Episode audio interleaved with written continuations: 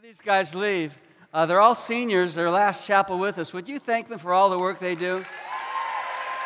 Thanks, guys. And Tatum's going to hate me right now, but um, Tatum's a graduate, a senior as well. Back in the sound booth is Austin, who they're both seniors. And she hates me right now because I've, she works backstage and does an exemplary job there. She also hates me because if an SLM person gets mentioned by name, they got to buy donuts for their team. So here's 20 bucks to buy donuts.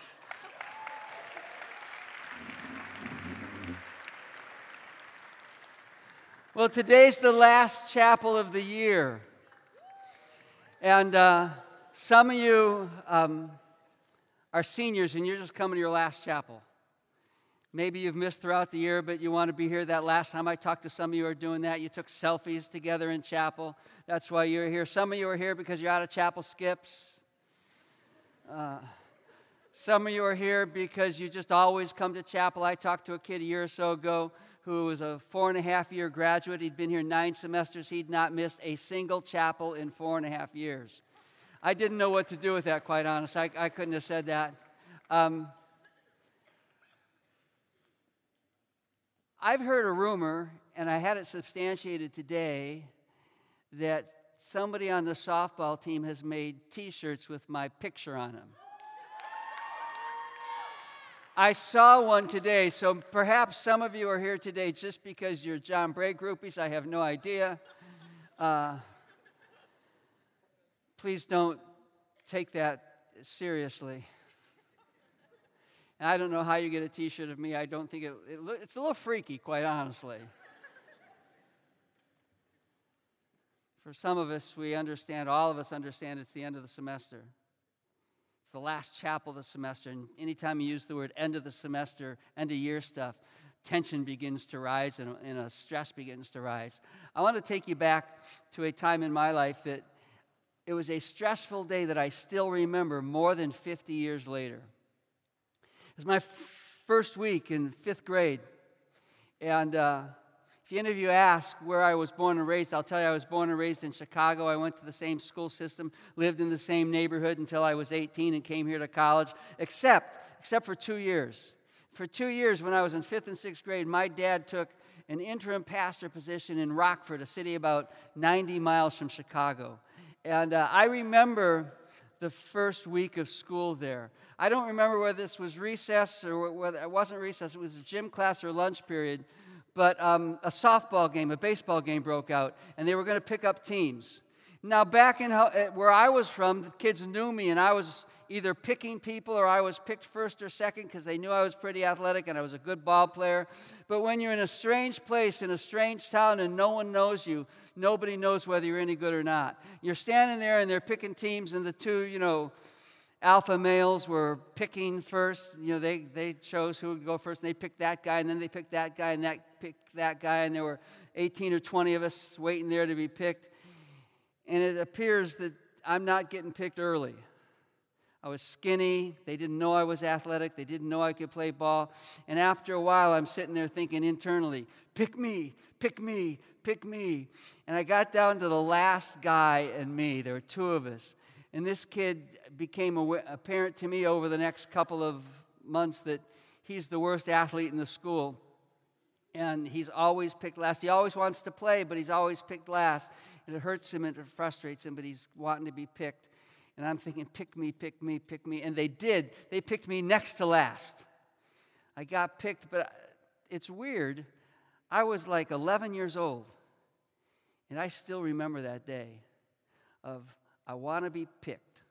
I think most of us want to be picked for stuff.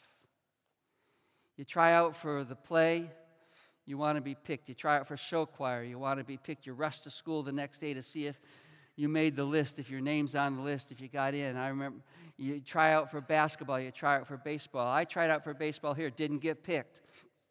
Defaulted to the track team, got picked there. But then on the track team in those days, everybody got picked. Wasn't bad, but I wanted to be a, a, a ball player. Um, maybe you have your eye on some gal or some guy, and you hope they have their eye on you, and it turns out they pick somebody else, and Maybe it's your best friend and that's hard on you. You want to be picked and you're not. We love being picked. Sometimes we wonder if we will be. And when we don't get picked, it does something to us. It begins to mess with us. There's something about us that wants to be chosen, and when we're not chosen, when we're rejected, maybe it's even for an internship or a job that you're looking for, and you don't get picked, you begin asking, What's wrong with me? And does anybody care? And does anybody notice? And do I matter? And we wrestle through issues of personal significance and acceptance, and we begin to play the comparison game. Maybe we blame others, sometimes we blame ourselves. When pick me turns into disappointment, sometimes life is really hard. Well, I have good news for you today. When it comes to being valued, when it comes to being insignificant, there's at least one place where you are incredibly, astoundingly, amazingly valued. There's someone who has chosen you, but I don't want you to take my word for it. I want you to take God's word for it. Listen to what it says in Ephesians chapter 1. Praise be to the God and Father of our Lord Jesus Christ who's blessed us in the heavenly realms with every spiritual blessing in Christ. Listen now, for he chose us in him before the creation of the world to be holy and blameless in his sight. He chose us. He chose people, humankind, to be holy and blameless in his sight.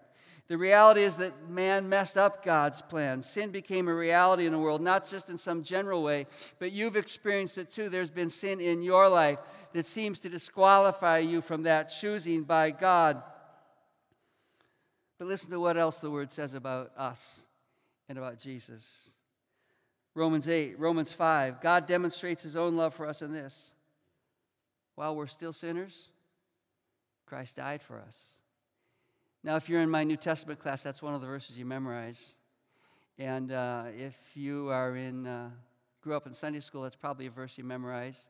If you ever learn a soul winning plan to help people understand how to come to Christ, that's a verse you memorize. And it's easy to just to say it as a memory verse, but to stop and marinate it in it, to think about it. We had disqualified ourselves. It wasn't, wasn't that we had proven ourselves to God, it wasn't that we had earned anything. While we were still sinners, Christ demonstrated his love for us by dying for us. He chose us. And in, back in Ephesians chapter 1, it says, In him we have redemption through his blood, the forgiveness of sins according to the riches of God's grace. What an amazing reality. I, I, think sometimes we get so used to the reality of, of Christ's love and, and salvation and grace and mercy and forgiveness that we lose sight of how amazing it is. We lose sight of how awesome it is. It's a stunning reality, an astounding, staggering, breathtaking reality that God chose us. And even when we didn't choose Him, when we chose sin instead, He reached over our sin and sacrificed so that we could be His again. God chose us. And you're in the us that He chose. You don't have to stand there and say, Pick me, pick me, pick me. The cross is the signal that He already has. The sacrifice we remember on this Friday that we're going to call Good Friday is evidence that He already has chosen you. His love is poured out on us. Oh, I wish I could help you understand that. When we get it, when we experience the reality of true love, it has the capacity to transform us. I've seen that happen in everyday life. In fact, I've experienced that. You've heard me tell, I'm about to tell a Patty story. Uh, if any of you are playing John Bray Bingo, um, I've already told a story from my childhood. I've already told a story from when I was a track athlete. I'm about to tell a Patty story. Uh, I've stood there with my hand in my pocket and swayed.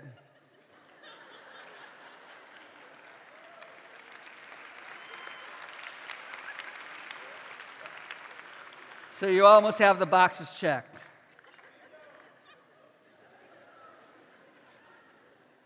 Chapel credit. But you're here anyway, aren't you? When Patty met me, she thought I was a loudmouth, smart aleck, poor excuse of a ministerial student. And she was right. But then we began to fall in love. We hung out together, and she said, He's nothing like I thought he was, and she was partially wrong. because I sort of was like she, she, thought I was, but there was something about our relationship that was redemptive to me. It wasn't redemptive in a soul saving way. Jesus Christ saved my soul, and I began to chase him, partly because I was hanging around a woman who chased him too. Jesus became real in my life again. But but I became a guy who was less of a smart aleck, or at least a more controlled smart aleck. I was less loudmouthed. At least I was more sensitive. And I began to find a desire, an aspiration to be better than I was. I, today I live to honor Jesus, but I also live to honor her, to help her, to bless her, not to disappoint her, by the way, this is not a burdensome, burdensome task. I don't go through life going, I hope I don't disappoint Patty today. I hope I don't. It's, it's a privilege of my life to serve her. I get to do this. I get to live out in everyday actions the fulfillment of a promise I made to her at an altar many years ago when I said, For better, for worse, to love and to cherish till death us do part. We see this in some human relationships. I hope you see it in Patty and me. It's possible to live that way and to live in a relationship that way. Love when you realize it, and love when you give it, and love when you receive it changes you. And we get that, we see it happening, but I think sometimes we miss this in, rela- in our relationship with God. If we're not careful, we see our, our faith as a kind of transaction, as a, as a decision we make. We, we, we, we hear that the wages of sin is eternal death, and we don't want that. And we hear that we can confess our sins and we be forgiven and receive eternal life, and we want that. So we kind of in our minds make this deal with God. We make a decision to say, I receive you as my Savior, and I confess my sins. And and we feel like we've checked off that box, but then what far too many of us do is begin to equate faith with all the rules that then we then keep. I have to do this, and I have to do this, and I have to do this, and I have to do this, and I have to do this, and I have to do this, and I can't do that, and I'm not supposed to do that, and I probably shouldn't do that, and yeah, I'm not supposed to do that, and I can't do that, and I can't do that. And then we put this whole thing together of rules and expectations. And there's not much joy in rules there's not much excitement in rules. Life gives them to us to kind of define us and protect us sometimes. But rules don't usually result in joy, they just don't. And somehow we get this idea if we just do enough, if we restrict ourselves enough, if we obey enough, somehow God will love us more. And the fact is, God just loves you. I wish I could help you understand that. I think the Apostle Paul understood that rules weren't enough. In fact, as he writes the book of Galatians, he talks about the following the rules doesn't get you there. As you write Ephesians chapter 2, it says, We're not saved by works, we're saved by grace through faith. And in chapter 3, he prays a prayer for the Ephesians. Listen to what he prays. I pray that you, I think he could pray it for us too I pray that you, being rooted and established in love, may have power together with all the Lord's holy people to grasp how wide and long and high and deep is the love of Christ, and to know this love that surpasses knowledge, that you may be filled to the measure of all the fullness of God. I want to read that to you again just so you hear it well. I pray that you, being rooted and established in love, may have power, God's power at work in our lives, together with all the Lord's holy people, the people around you, to grasp how wide and long and high and deep is the love of Christ. Massive, immeasurable.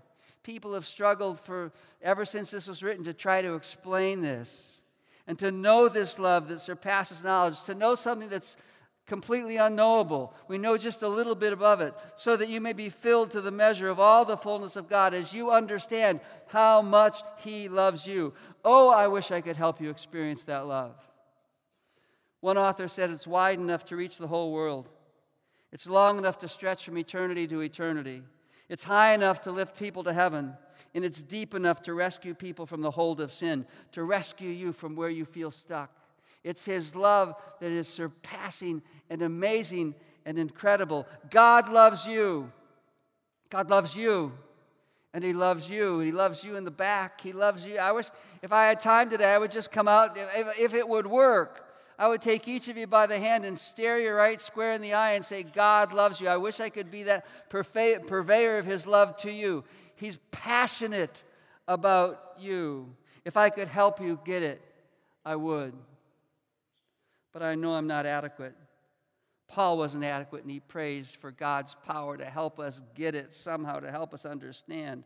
Paul prays what human to overcome our human doubt because we have stuff in us that we go, God couldn't really love me because of this.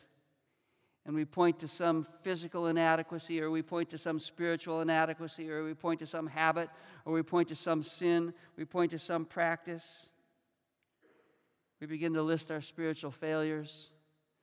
Some of us tend to think we're stuck the way we are. We've tried and failed and tried and failed and tried and failed. I could testify to that at one point in my life where I never could quite get it. We're surrounded by so much talk about Jesus that sometimes his love becomes a small thing to us. It's just normal conversation. I wish I could help you get it. If you ask me how much Jesus loves you, I would stretch out my hands and say, This much. He went to a cross and allowed himself to be nailed there, one hand in the other. And he died for us to demonstrate his love for us so that we could be forgiven. I love watching little kids, my little kids when they were little, or nieces and nephews, and daddy asks, How much does daddy love you? And they go, This much. That's how much Jesus loves you far beyond my ability to describe. I wish I could help you get it. You know, I've noticed a tendency around IWU. Um, I wonder if you've seen it. It's called the Ring by Spring. and you know what I've noticed? I've noticed there's some cynicism about it. I don't want to be a Ring by Spring person. I've noticed there's some making fun of it. I don't want to be a Ring by Spring person. I, I, I talk to some people who are critical of, of, the, of the idea. I don't want to be a ring by spring person. They make fun of it. They don't want to get caught up in that race to spring. But you know who doesn't make fun of it? The people who are on the giving or receiving end of that ring. the people who caused, who found themselves in love with someone and have that other person in love with them, that they devote themselves to one another. Not as a discipline, but because of love. They don't make fun of it. They're joyful they've discovered it. I wish I could help you get that with Jesus. I'm not skilled enough to do that.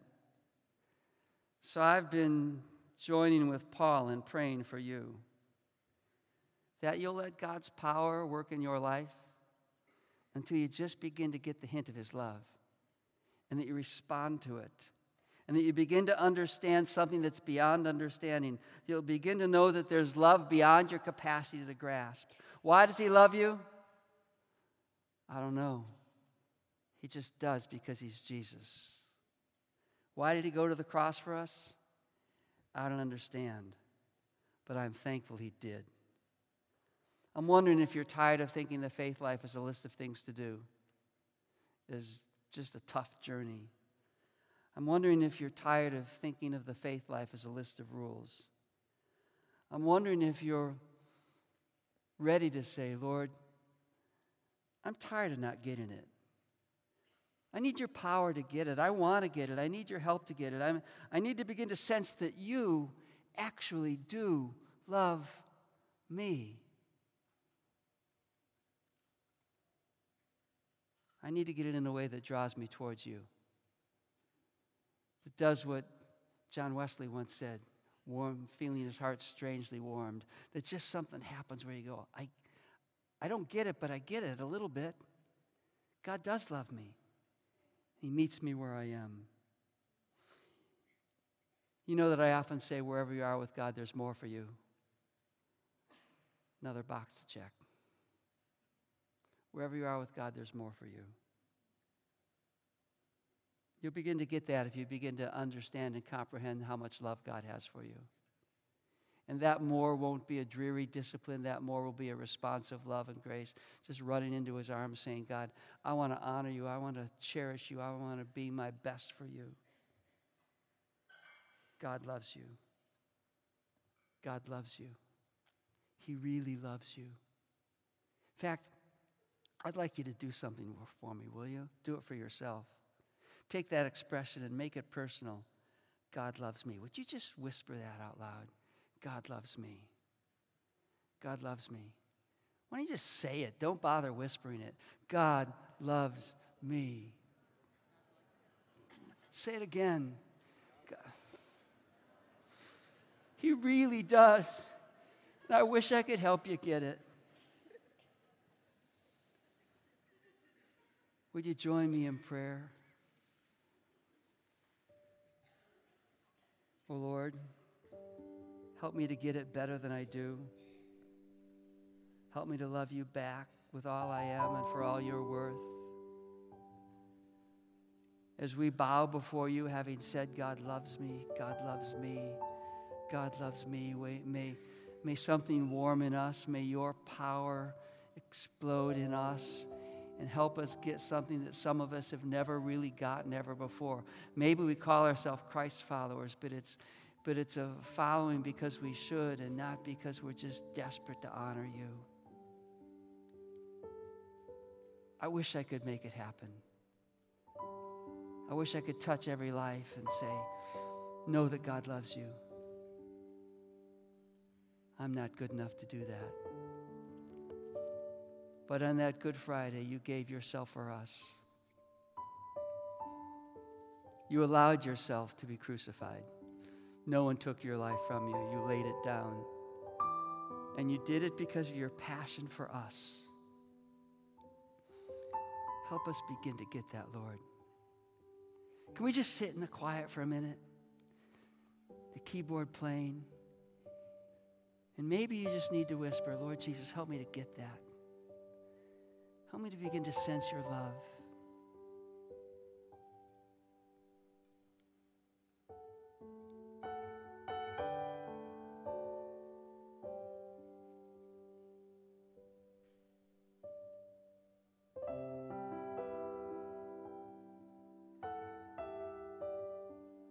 Hmm.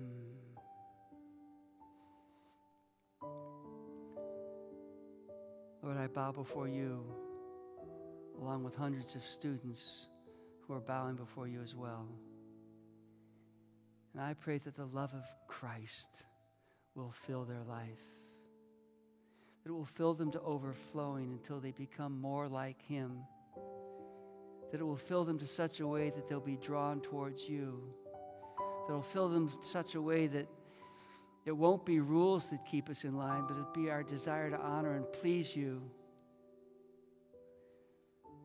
May we understand the reality that you picked us.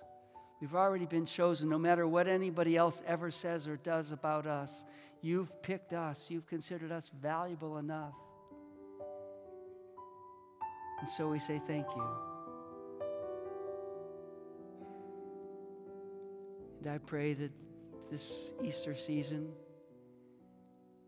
and then finals week, and then summer, will be a time of increasing joy as we understand your love in an increasing way. We pray these things in the name of the Christ who gave himself for us. Amen. God bless you guys. You're sent out.